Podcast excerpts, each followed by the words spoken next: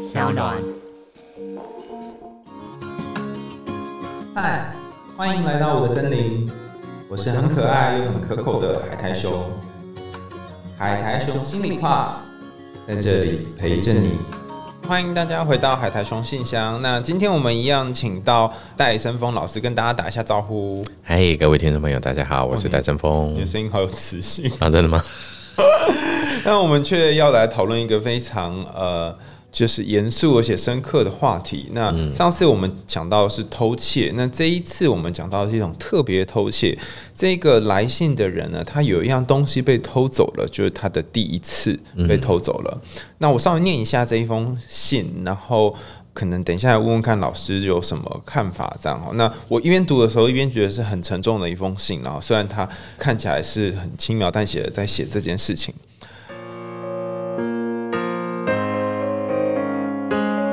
我在去年的时候被强暴了。我是一个很保护自己，也很算淳朴，然后连夜店都没有去过的女生。虽然我没有长得很丑，但我也不会过度打扮。不知道为什么这件事情会发生在自己的身上，所以我得了很严重的创伤压力后症候群，还有重度忧郁症，经常想要自杀。但我很坚强，连自伤、自己伤害自己都没有发生过。就是那件事情发生之后呢，我报警了，进入司法程序。可是对方一直紧咬着我有重度忧郁症，然后证词不可信这件事情不放，让我觉得我自己的病真的是一个罪过。所以到现在我还没有任何的结果。然后我每个礼拜看健科医生，每个礼拜做三次精神分析式的心理咨商，但都没有明显的效果。我还是一直想自杀，然后我去住院了三次。我的人生因为别人一时的沉郁而停滞了，然后在我情绪到极点的时候，可能都不知道要怎么自救，我连吃镇定剂的力气都没有。这个来信的人叫做小萌，那呃不知道大老师会怎么看这个这个听众的来信？嗯，我想呢，这个的确是一个让人非常，就像我们刚刚提到的很沉重的一个个案呢。那当然，这样的一个个案呢，其实我们就这个文字资料上面所显示出来的，首先有几个部分呢。当然，我们要先给小萌一些建议哦。第一个就是说，其实呢，您本身来讲呢，已经开始呃有看精神科医师，并且也有进行这个三次的精神分析师的这些心理咨商哦。那呃，当然，我们的这个时间到底发生了多久？啊，还有您的这个呃治疗持续了多久这样的一个现象呢？我相信，因为我们文字上并没有看到。大家说，因为呢，您提到就一直想自杀，然后住院三次哦。当然，您又提到说呢，想自杀，但是坚强到连自伤都还没有过嘛哦。所以其实这个自杀应该是还没有发生的。自杀意念，意念很强哦。那那其实呢，这本身来讲，住院三次，代表就是说本身来讲，你应该也有求助的现象。我觉得这是一个很好的一个方法啊。一个方向了啦啊，所以呢，其实呢，我们会呃，就我们心理学专业上面来讲的话，啊，不管您是看精神科医师，或者是做这个各种的心理咨商啊，其实它都是一个需要非常长时间的一个复原历程啊。所以我觉得这个是一个很重要的，我们还是很鼓励，也很建议小萌呢，您可以呢继续的在这个医疗的协助上面呢，不要中断它。嗯，那因为呢，我们毕竟心理的疾病上面跟生理的疾病不一样，它没有办法真正的很快速的做到药到病除啊。那很多时候呢，除了这一句话，但很多人听起来觉得很刺耳，但是的确也是真的，就是解铃还需系铃人这样的一句话呢，的确大家还是要有一点点的想法。也就是说呢，医师或者是药物啊，大部分呢，它可以缓解的都是心理疾病所带来的不舒适症状。那这边呢，其实也呃另外一个 idea 要提供给小萌以及其他的听众朋友们一个想法啊，也许您现在呢也正在服食一些有关于改变精神状态的一些。药物，那我们比较常见的大概就是像是安眠药或镇静剂等等的啊。那请相信医师的判断，也就是说呢，很多人都会这样讲，就哎呀，那不行啦，吃太多的话会上瘾呐，我以后就是没有药不能睡啦，什么什么之类的啊。请各位呢可以呃放下这个忧虑的感觉哦，先不用去想那么多，因为医生呢在调配这个药物的过程中，其实他本身来讲就必须要能够掌握这个剂量以及这种上瘾状况的掌握哦。所以这个呢，我还是建议必须要按。按时定量的去服用药物。那这个药物呢，其实就是缓解你的心理上面的，呃，带给你心理状态的一些生理现象。嗯。好，比方说我们这些镇静剂呢，它可能可以提供你做一些肌肉的放松，或者是一些呢，在这个极端意念出现的时候呢，你可以有一些比较缓冲的一种动作，它有它的效果，一定有的哦。所以呢，不要怕，很多人就会担心是不是以后就上瘾了黏住了，但是不会了哈。这个部分，请各位真的可以放心。所以呢，我觉得呃，既然我们开始进行医疗了，这个部分是我们先从医疗端的这个角度来讲是不能放弃的哦。我们会鼓励小萌呢继续下去。好，那接下来第二个呢，我们看到的。呢是关于这个法律的部分哦，那我们已经看到整个案件已经进入司法程序了嘛啊？那进入司法程序以后呢，我觉得小萌其实呢，您虽然没有写到，但是我觉得这是你非常勇敢的一个地方，因为相关的这些性侵害的案件在审理过程中，其实都是对被害者的再次被害。真的，因为呢，你必须得要去回想出当时发生的所有的事情，光是想就很痛苦。对，所以呢，哦，我相信您一定会，比方说，当创伤记忆浮现的时候，这情绪就来了哦。所以呢，我相信呢，因为法律必须要根基于实证证据。嗯，那这个实证证据呢，如果就像您提到的，如果这是您的第一次的话，您可能有一个验伤单。嗯啊，那或者就是说呢，你必须要很清楚的交代当时的一些呃身心状况，或者就是说他跟你的互动的情形。这边他应该都做过，但是应该是没效，所以他才写信来嘛。对，所以呢，这些东西等于也就是说呢，其实您在写这封信的时候，本身也就是又挖开了一次伤口了。所以我们看得出来，应该是蛮清淡的写，但是其实压力是还是很大的，还是存在有蛮多的无力的感觉。对对对，我已经做了这么多了，然后我又再去挖这么多伤口。是，可是还是没用啊。对，所以呢，呃，进入司法程序以后呢，对方紧咬着有重度忧郁症证词不可信这一点哦，这个部分上面来讲呢，其实我们对于证词有效性的评估，这个必须要由法官来做裁决。嗯。那以我们目前来讲的话呢，对于证词有效性进行评估的一个观点性，大概来自于是否具有心神丧失或精神耗弱的现象。那目前看起来您应该没有到心神丧失了啊，所以呢，也许对方的律师会主张你有精神耗弱的现象。那但是其实重度忧郁症本身来讲，是否会成为这个证词不可信的理由？那在法律这个部分来讲的话呢，我相信您可以跟检察官这边密切的合作。也就是说呢，呃，我觉得并不一定具有。翻盘的就是对方啦，也就是从律师那个角度上面来讲的话，我觉得这个应该不太有他所这个紧咬此事不放这件事情。夏老师的意思是说，这一句话不一定到最后就一定是这样，对对，有可能会有其他的。对，我觉得这个说法应该是这么讲，也就是说呢，你不要觉得自己是有罪的，对，不要觉得自己的重度忧郁症本身的病是个罪过，因为实际上啊，这个就是大家在司法程序里面呢非常需要去厘清的一个观点，司法程序呢并不是决定。今天这个人。对我做了什么的罪行这件事情，其实罪这件事情是法律定义的，嗯，所以呢，重点是来自于这个人的这个行为违反了法律多少，而不是对我造成了伤害有多少。已经听不懂这两个差别在哪？这两个差别在哪？我们以前都会听过一个讲法，就是说这个法律不保护坏人，只保护好人。哎，不不不不保护好人，只保护坏人，有这种讲法过，对不对？其实呢，法律本身它不是保护人的观点，法律保护的是一个生活的规范，也就是。在我们中华民国台湾，我们现在的生活的方式里面呢，你做这件事情是违法的，这个法你会侵害到法益。也就是说呢，这个法益通常来自于国家法益、社会上面的，或者是个人上面的。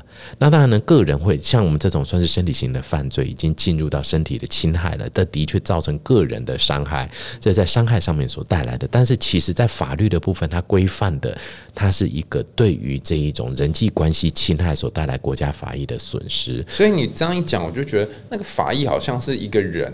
然后这个犯罪者他侵害到这一个无形的人的百分之多少？嗯，这个观念可能比较对于对于我们一般比较呃白话文来讲，这可能稍微好理解一点。而不是他侵害我，对对对，而是侵害我多少这件事情，跟侵害这个法多少这件事情，是法官都要去探讨的。哦，但是被害者来讲，都会觉得我受到伤害了。对啊，我受到这么大伤害，他侵害我百分之百。对，那但是呢，在法这个部分到底又是多少？这个其实上是我们两个都要去探讨的。哦。所以呢，在这个部分上面来讲呢，我们必须要请小萌，就是说呢，还是要密切的，因为在性侵害案件里面呢，你是属于原告，但是。基本上是有检察官帮你提起过，嗯，这时候应该提起公诉了嘛？哦，所以你的身份呢，其实已经在这个整个的逻辑里面呢，虽然你是被害者、原告，但是你其实你的身份呢，在法律里面是没有什么地位的。你不是被告，为什么？因为他不是被告啊，被告可以请律师嘛。那原告已经检察官帮你提起公诉了，那你的身份是什么？就是证人嘛。哦，对不对？所以实际上呢，在这个你不会有个原告席站在那边指着人家对方骂呀，对不对？没有这样子的一个设计嘛。所以呢，他大概就会只是用证人的方式，那法官可能就传你来一。我相信这个司法程序他们应该都很熟了啦哦。所以呢。在一而再再而三的这样的一个，其实呢，重点在于，第一，我们不要过度的去幻想这一些当时发生的现象，因为其实呢，呃，证据或证言的有效性，很多人都会说一而再再而三的这些访谈的过程，很多时候都会出现不一样的一些说法了啊。所以呢，其实呢，我们会比较建议，就是说这个部分在司法程序这个部分，应该是放心的，就交给检察官来帮你做一个我们叫做提速的过程，然后你自己走你自己修。复的路，这样对，因为这个时候在法律这个层的，我们只能尽量把我们的证据提供出来，让检察官呢有更有力的线索来把这个人起诉，并且加以让由法官来给予定罪了啊。我觉得这个部分呢是我们必须要去做到的。那再来，我们就提到就是说，得到了严重的创伤后压力症候群跟重度忧郁，但是让我最心疼的一件事情是，您写到了我很坚强，连自伤都没有过。虽然你曾经这么想自杀，但是你却连自伤都没有做过这样的事情。其实你真的非。非常坚强的想要度过这一段，所以你有复原的动机，但是目前是找不到方法的。那虽然我们已经确诊是严重的创伤后压力症候群跟重度忧郁症啊，这两件事情其实都是在我们现代社会来讲，我们叫做很难以跨过去的精神，一个短暂的精神的一个急症现象。嗯啊，那我我刚可以可能也许用错了，叫短暂的，其实它是一个期间性的啊。那它的确可以透过药物来缓解我们的症状，之后呢，它可以透过心理咨商，或者换句话来讲。人的大脑，呃，也许，呃，要看个案，我们也会发现有些个案会启动这种大脑的自我疗愈的一个过程，它可以用一种比较，呃。不同的归因的方法啊，就归因出这个事件发生的可能性。因为你在之前，我们小萌在一开始提到呢，呃，您保护自己算淳朴，夜店没去过，不丑，不过度打扮。你提到了五个事情来做归因，也就是说，你认为这五件事情我都乖乖的遵守着了，为什么这件事情还发生在我这身上？这边我们一定要有一个非常重要的观念提醒听众朋友们：所谓的犯罪被害人，嗯。啊，小萌，您就是犯罪被害人。犯罪被害人在经历犯罪事件这样的一个过程中，您是完全没有责任的。哦，这句话超级重要，你不能归因在自己。因为性侵的被害人经常觉得，是不是我做了什么？是不是我穿的裙子太短？是不是我怎样怎样怎样？所以他才来加害我。没错，我们有一句经典名言：只要加害者有心加害任何一个人，他都可以成功的。所以不是你的问题，绝对不是。所有的问题我们必须归责在加害者身上。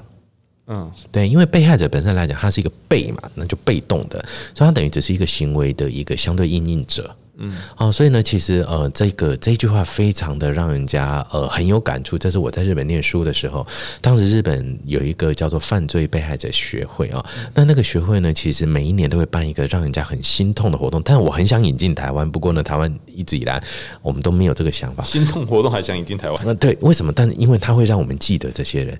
各位，我们来思考一下哈，我们现在。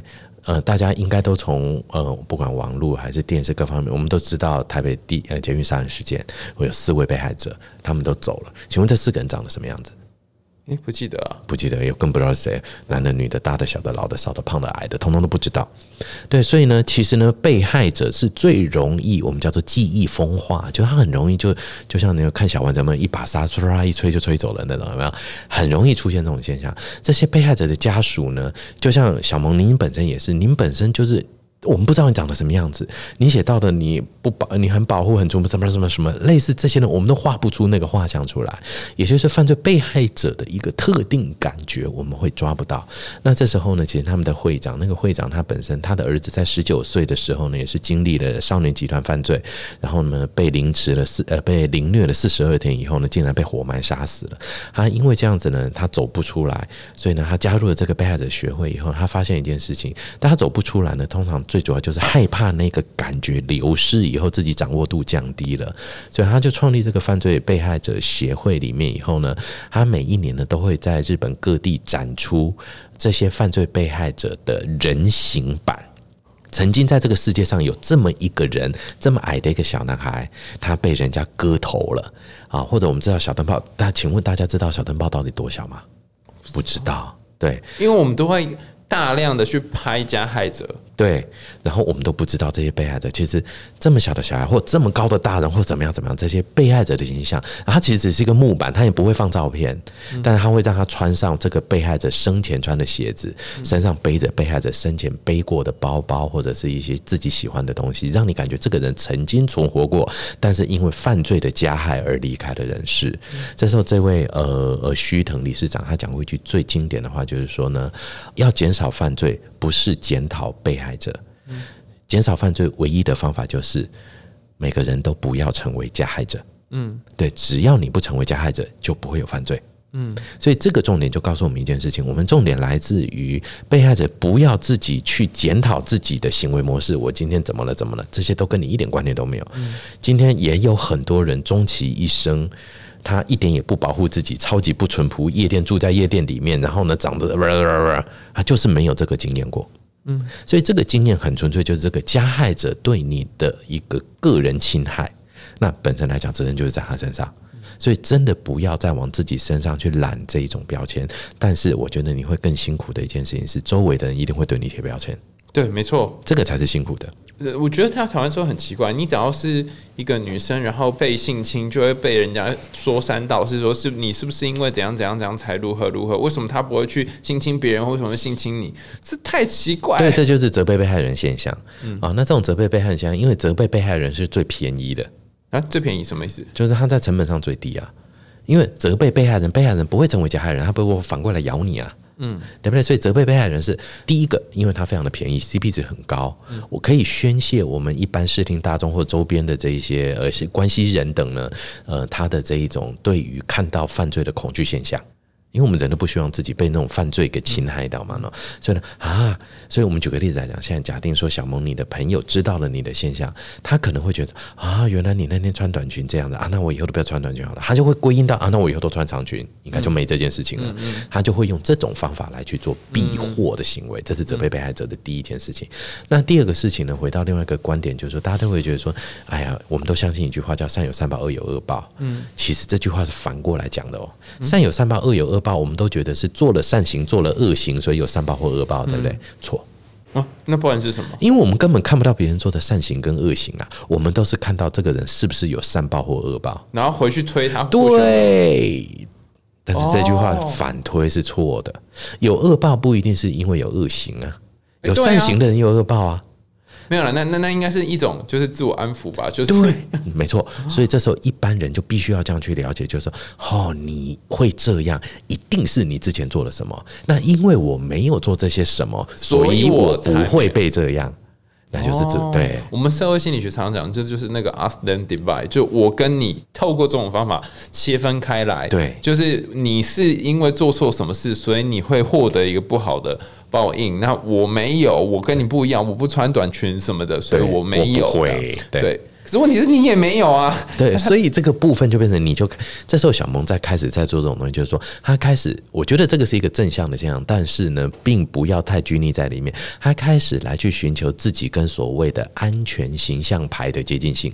嗯，你没发现吗？嗯，它里面提到的很多自己的一些生活现象，都是一种叫做安全的这种标准教科书的安全形象牌。嗯，那这些的呈现呢，换句话来讲呢，也给这个小萌呢，你渐渐的会知道说自己可能要往这个方向走，但是我们还是要有一个准则，很清楚的要告诉您，就是说，我们还是希望你完完全全的把责任要建立在是加害者身上。嗯，这个病跟被害者是没有关联的因为。其实我觉得这两件事可以同时并行的，因为你同时把自己往安全牌的这个形象走，你就会发现其实你跟大家都是一样的。对，然后既然你跟大家都是一样的，表示大家都跟你一样，有可能会变成被害者。没错，然后你不是因为你个人的种种因素变被害者，是因为加害者他就是要加害一个人。没错。对如果这样想的时候呢，我们会建议这个逻辑，我觉得海苔兄你刚刚讲的很好，就是说从这样整个的过程谈过来的话呢，的确能够让呃，我相信呢，在归因上面会比较顺畅一点嗯，但我们可以说，在情绪各方面呢，应该还是有他跨不过去的点。这部分还是希望您可以寻求这种专业的心理师的协助。嗯，哎，最最后我想要偷偷问一件事，就是这个强暴的人呢，就因为我们刚刚毕竟讲杰克跟摩托，杰克是犯罪者，是这强暴人他偷进，他有点像是侵入对方的身体，然后身体型的这个犯罪。他到底要什么？杰克要钱，那强暴者要什么？对我们做过的研究发现呢，基本上呢，性侵害加害者，哎，我们都是男生嘛，海大兄有男生嘛，对不对？那我们也有欲望的时候嘛啊？请问一下哈，你现在忽然间欲望来了，是不是要找个安全的地方啊？看看这个灯光美、气氛佳了，至少网至少也要看个影片，什么什么什么。这是一个安全状态的性行为的时候，你看我们是不是要非常保护自己，躲起来干什么干什么干什么？哦，对啊，安全的情况，然后再来宣泄嘛。对对对，是。那但是实际上，所有的性侵害的发生，被害者不可能乖乖的在那边一一块木头让你性侵嘛，一定有攻击，一定有反击，或者是场合不适合，或者是野外，或者是什么什么什么都会这样。所以他好像自己放在一个不安全的环境来宣泄。那我们这样换句话来讲，我现在忽然间，假定我们现在在录节目，来忽然间掏出来打手枪，这不是啊紧张死了吗？不可以做的事情嘛，对不对？所以呢，其实所有的性侵害犯罪者，基本上我们会发现，很少人是真正的有太完整的生理反应啊？什么意思？如果他是加害者是男生的时候，通常他可能没有办法完整的有像我们在一个安全的勃起的那么那么完整的。那他他他到底要干嘛？他喜欢看到是被害者的慌张。他喜欢看到你的反抗，因为他会这样解释。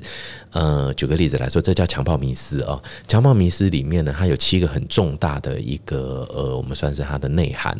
其中一个很重要的就是，他会把女性的反抗视为性高潮。他喜欢看到你的高潮，对他喜欢看到你的反抗。那你的反抗，他解释成为你在高潮，而他自己有没有高潮，他不，他不，他不 care，他不 care。好奇怪啊！他不 care 自己在这个性里面得到了什么，他 care 的事情是什么东西呢？我觉得你拿到了我什么？就是呃，通常我们会发现，性侵害加害者在这个性侵害的过程中，他在扮演着自己想象的性英雄的角色，他觉得我在满足你耶。是你爽，你叫的那么大声，你送呢？我要听不该被戏呢？哎呀，很多人这样讲。我们那时候到那个台中监狱的性侵害收容专区里面去，哇，那是我人生中最恶心的一天。我就好喊的感觉真惊悚啊！他们的想法很特别嘛，非常非常的特别，他们的眼神非常非常的特别。然后他们，因为那天我们另外一个。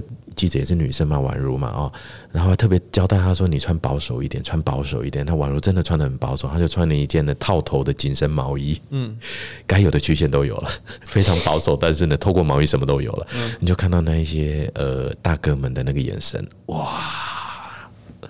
我不能没有办法，这个没办法，这就是广播比较缺的地方，但是我可以用声音演给你听，就这样，哦，每一个眼神都跟针一样。然后让人家觉得真就是那个空气里面就充满了两个字，那两个字就叫做猥亵。哦，对，就这样，就是极度不舒服的感觉。我我已经不能用色眯眯来形容了，就是那种整个充满了对于性别的歧视，对于性别议题的那种呃刻板印象、强暴迷思的现象，然后那种我们算是那种违法的眼神，嗯，对，不舒服的眼神。这个要去进入人家身体的这种。这种偷窃，他其实要的不一定是那个性欲望的得逞，对他通常要的是性欲望曲解后的得逞，曲解的性欲望。嗯，所以呢，其实呢，如果我们今天真的呃，他侵入了，然后他他会觉得是我拿到你的这个嘿嘿嘿的这种感觉，倒不是他发泄了什么。对，哦，所以如果说您说您是第一次，那我觉得这个男生他心中应该会有一种很开心，就耶，我又拿到一个第一次。他根本就是他可能是第一次收集，也许哦，对，所以其实这些东西反而我觉得你可以提出来，在呃，也也许作为一个询问的点，可以提供给检察官这个部分，看他这个是不是可以在在做交互结问的时候，可以提供做一些话题。无论如何，总而言之，都依然不是你的错，不是不是，嗯，我们真的不能把这些东西推到自己身上，绝对不可以的。